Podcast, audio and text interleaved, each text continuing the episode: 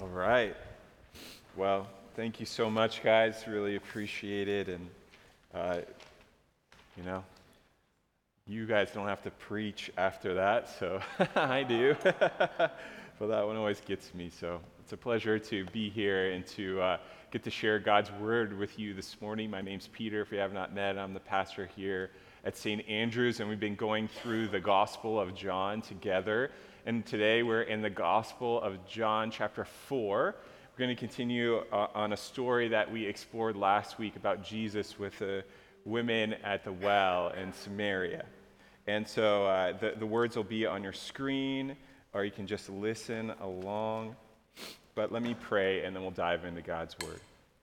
Lord Jesus, we thank you for this time that we get to have together uh, to worship, to pray um, and to learn from your word. I pray that you would open us up, that you would give us uh, your teaching so that it might go deep into our hearts, uh, where it might take root and be a blessing of growth and fruit for all who would experience the goodness of this word. In your precious and holy name we pray. Amen.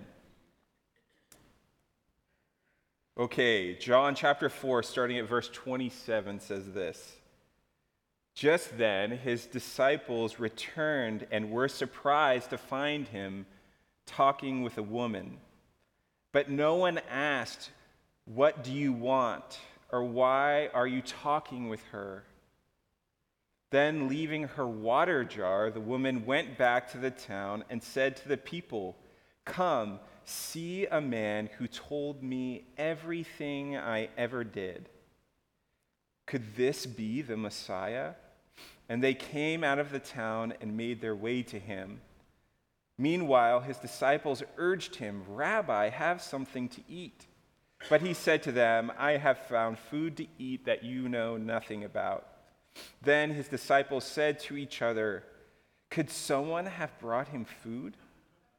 My food, said Jesus, is to do the will of him who sent me and to finish his work. Don't you have a saying, it's still four months until harvest? I tell you, open your eyes and look at the fields. They are ripe for harvest. Even now, the one who reaps draws a wage and harvests a crop for eternal life, so that the sower and the reaper may be glad. Thus, the saying, one sows and another reaps, is true. I sent you to reap what you have not worked for. Others have done the hard work, and you have reaped the benefits of their labor. Do you notice as we read the story that there is a water jar that is left behind, almost in a cinematic way? If you could think about the Samaritan woman who had gone to this well in the middle of the day because she has a thirst. She's physically thirsty. And now she, in our story, is leaving behind the water jar after Jesus has offered her eternal water, living water that will never run out, that she's leaving her water jar behind. And did you notice also in our story that Jesus skipped lunch? that he decided there was uh, no time to eat because something was more exciting that was happening uh, between the Samaritan women and Jesus. And so they both skip out on their physical needs. Uh, one is thirsty, leaves their water jar behind. The other is probably extremely hungry, but is so excited that really he's willing to skip the meal for what's actually going on in their exchange and what's happening on the scene between their relationship and what it means for eternity. And so I just want to talk for a moment about this line that the Samaritan wo- woman gives us for why she left behind her water jar. She says this Come see a man who told me everything I ever did. Come see a man who told me everything that I ever did. And I think this is an expression of God's nearness, a discovery of God's nearness.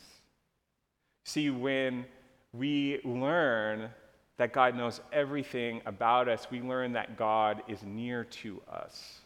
This really addresses a fundamental need that we have. It corrects a lie. The lie is this you don't have a living connection with God. You don't have a living connection with God. You remember in the earliest pages of our Bibles, in the story, uh, in the Genesis story, that we read that God gives his image to each and every person. They're created in the image and likeness of God. And yet, do you remember what the serpent tempts Adam and Eve with? He says that you can become like God. And so, really, he's trying to tempt them to earn something that they already have. He's trying to get them to think that they have to earn something that they have already been given. I want to use a picture because I want to connect this again to Easter. We can live in the Easter tide, in the Easter flow. This is a picture of uh, Mary Magdalene at the tomb. It's a different picture than the one I used on Easter, but it has the exact same theme to it. I just want us to get this picture in our heads and our hearts. Right there's Mary Magdalene. She's looking at an empty tomb. Her assumption is that Jesus has been stolen. The bo- dead body of Jesus has been stolen away. And her perspective is the only thing she can see and think about. And so she's destitute, she's in tears, she's weeping at the thought of the despair. And yet we see the bigger picture here that as she's crying, thinking all is lost, thinking that death wins, that in reality, Jesus is there watching her cry, that Jesus is there even in her most difficult moment even in the midst of her despair, Jesus is still there. God is still near in this picture. And what is it that, that needs to be done is not some type of earning. It's only a turning around. It's only an acknowledgement of the living Jesus, the resurrected Jesus who's calling her name, saying, Mary, and in this churning and in this acknowledgement is really the fundamental new realities unfolding in this one picture. I say that because we need to dispel this lie that so often is erected, even by well meaning religion, that keeps wanting to reveal things and to say, you know, there is a distance between you and God, and if we can say the right words, if we could do the right things, then we can dispel this veil the reality is, is that Jesus came into the world to teach us about the union that we have with God, to show us how near God is to us. And that's, that, that's so exciting for this Samaritan woman that she leaves behind her water jar. Right? She's turned and she's begun to understand, not in fullness, but in part, who Jesus is the saving one. And Jesus is also excited. But what is Jesus excited about? Jesus is excited because he's seen something in this woman that he hasn't seen yet anywhere else. N.T. Wright puts it this way he says, The turn the conversation has taken and the woman's reaction has shown him that here, outside the boundaries of the chosen people, away from Jesus itself, there is a spiritual hunger which is however muddled, which in however muddled a fashion is ready to hear what he has to say.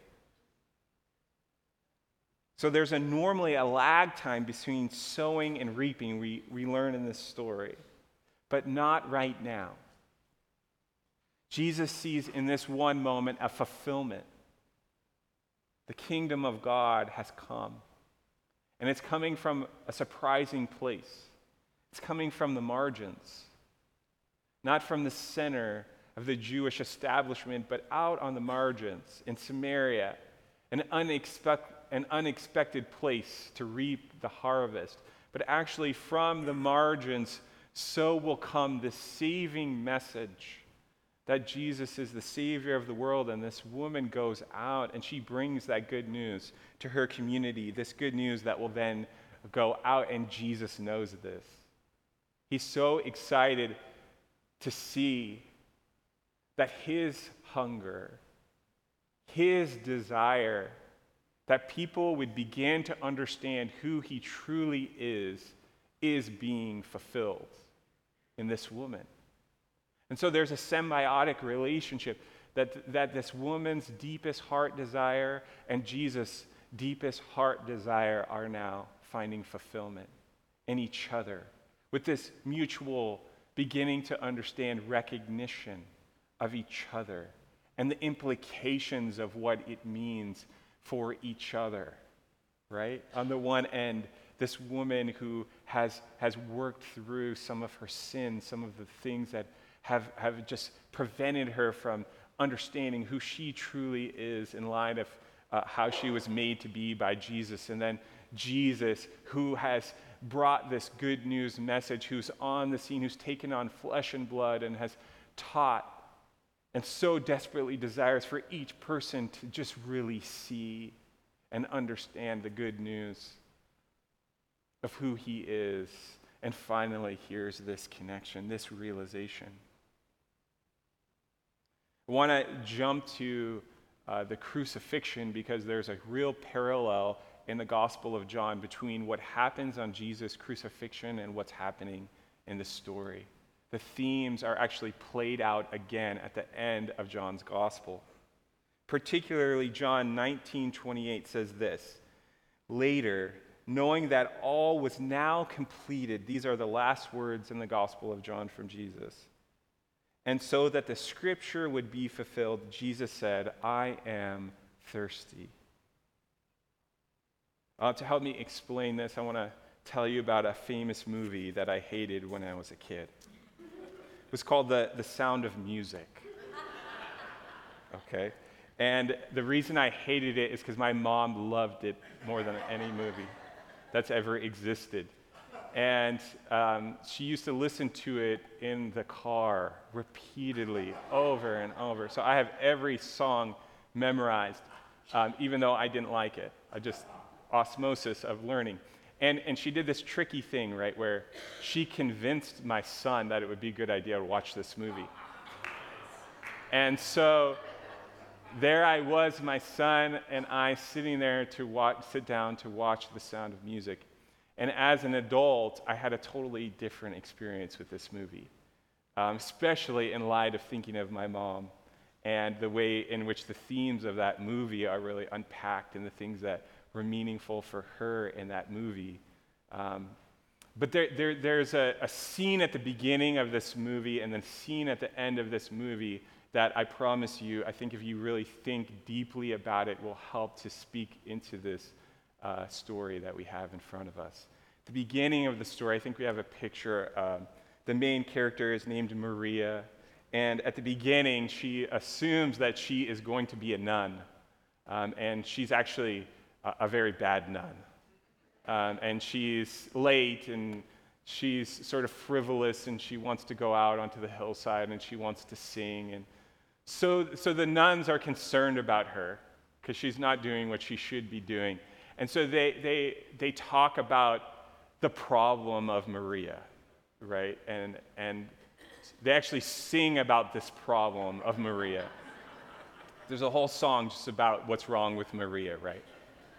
But the things that are articulated in this song are really fascinating because they're not just like pointing out Maria's flaws, they're talking about something intractable. It says this How do you keep a wave upon the sand? How do you solve a problem like Maria? How do you catch a cloud and pin it down? How do you keep a wave upon the sand? And how do you hold a moonbeam in your hand? So it's saying in some ways, Maria's problems are intractable. That's how complicated they are. And I, I think that what's interesting as we've been looking at uh, these stories is it's describing intractable, pro- intractable problems. Like, no matter how much I eat, I'm going to be hungry again. No matter how much I drink, I'm going to be thirsty again. And then I wonder too about this intractable problem of being human. How much it gets in the way of this turning around to acknowledge the presence and nearness of God. It's just simply that we know that we're human and we're frail and that we have sin and that we will not be able on our own strength to, present, to prevent this intractable problem from happening. That try as we might by our own will, we will never stop repeating the sin in some form. And we get discouraged by that. We feel our humanity in that. We ask the question about the intractable problems of life. But I'll tell you, there is a stunning scene at the end of the sound of music, or close to the end, where Maria has matured and she's married Captain, or she's getting ready to marry Captain Von Trapp. They uh, have this scene and this beautiful, I think we have some pictures here, uh, in this beautiful sanctuary. And all the kids, Captain Von Trapp's kids are there that she's taking care of and nannied, and now is going to be their stepmother. And it's really interesting uh, when I watched the movie again. What was curious to me about this scene was that the wedding song, as she walks down the aisle, is also sung by these nuns. And they sing the same song. How do you solve a problem like Maria? They sing about this intractable problem, but in a new context. The new context is a context of a wedding. And I wonder if we could talk about intractable problems and the nearness of God in this way that Jesus weds himself to our intractable problems, that he joins with our intractable problems. How do you solve them? You marry them. You love them. You embrace them. It is the only way, it is the way of eternity. And there's a couple ways that this is described that is at the end here. I want to share with you as you continue to read in the Gospel of John. It says this A jar of wine vinegar was there, so they soaked a sponge in it, put the sponge on a stalk of the hyssop plant, and lifted it to Jesus' lips. When he had received the drink, Jesus said, It is finished. And with that, he bowed his head and gave up his spirit. You see, Jesus becomes hungry and thirsty so that we would not have to hunger and thirst anymore.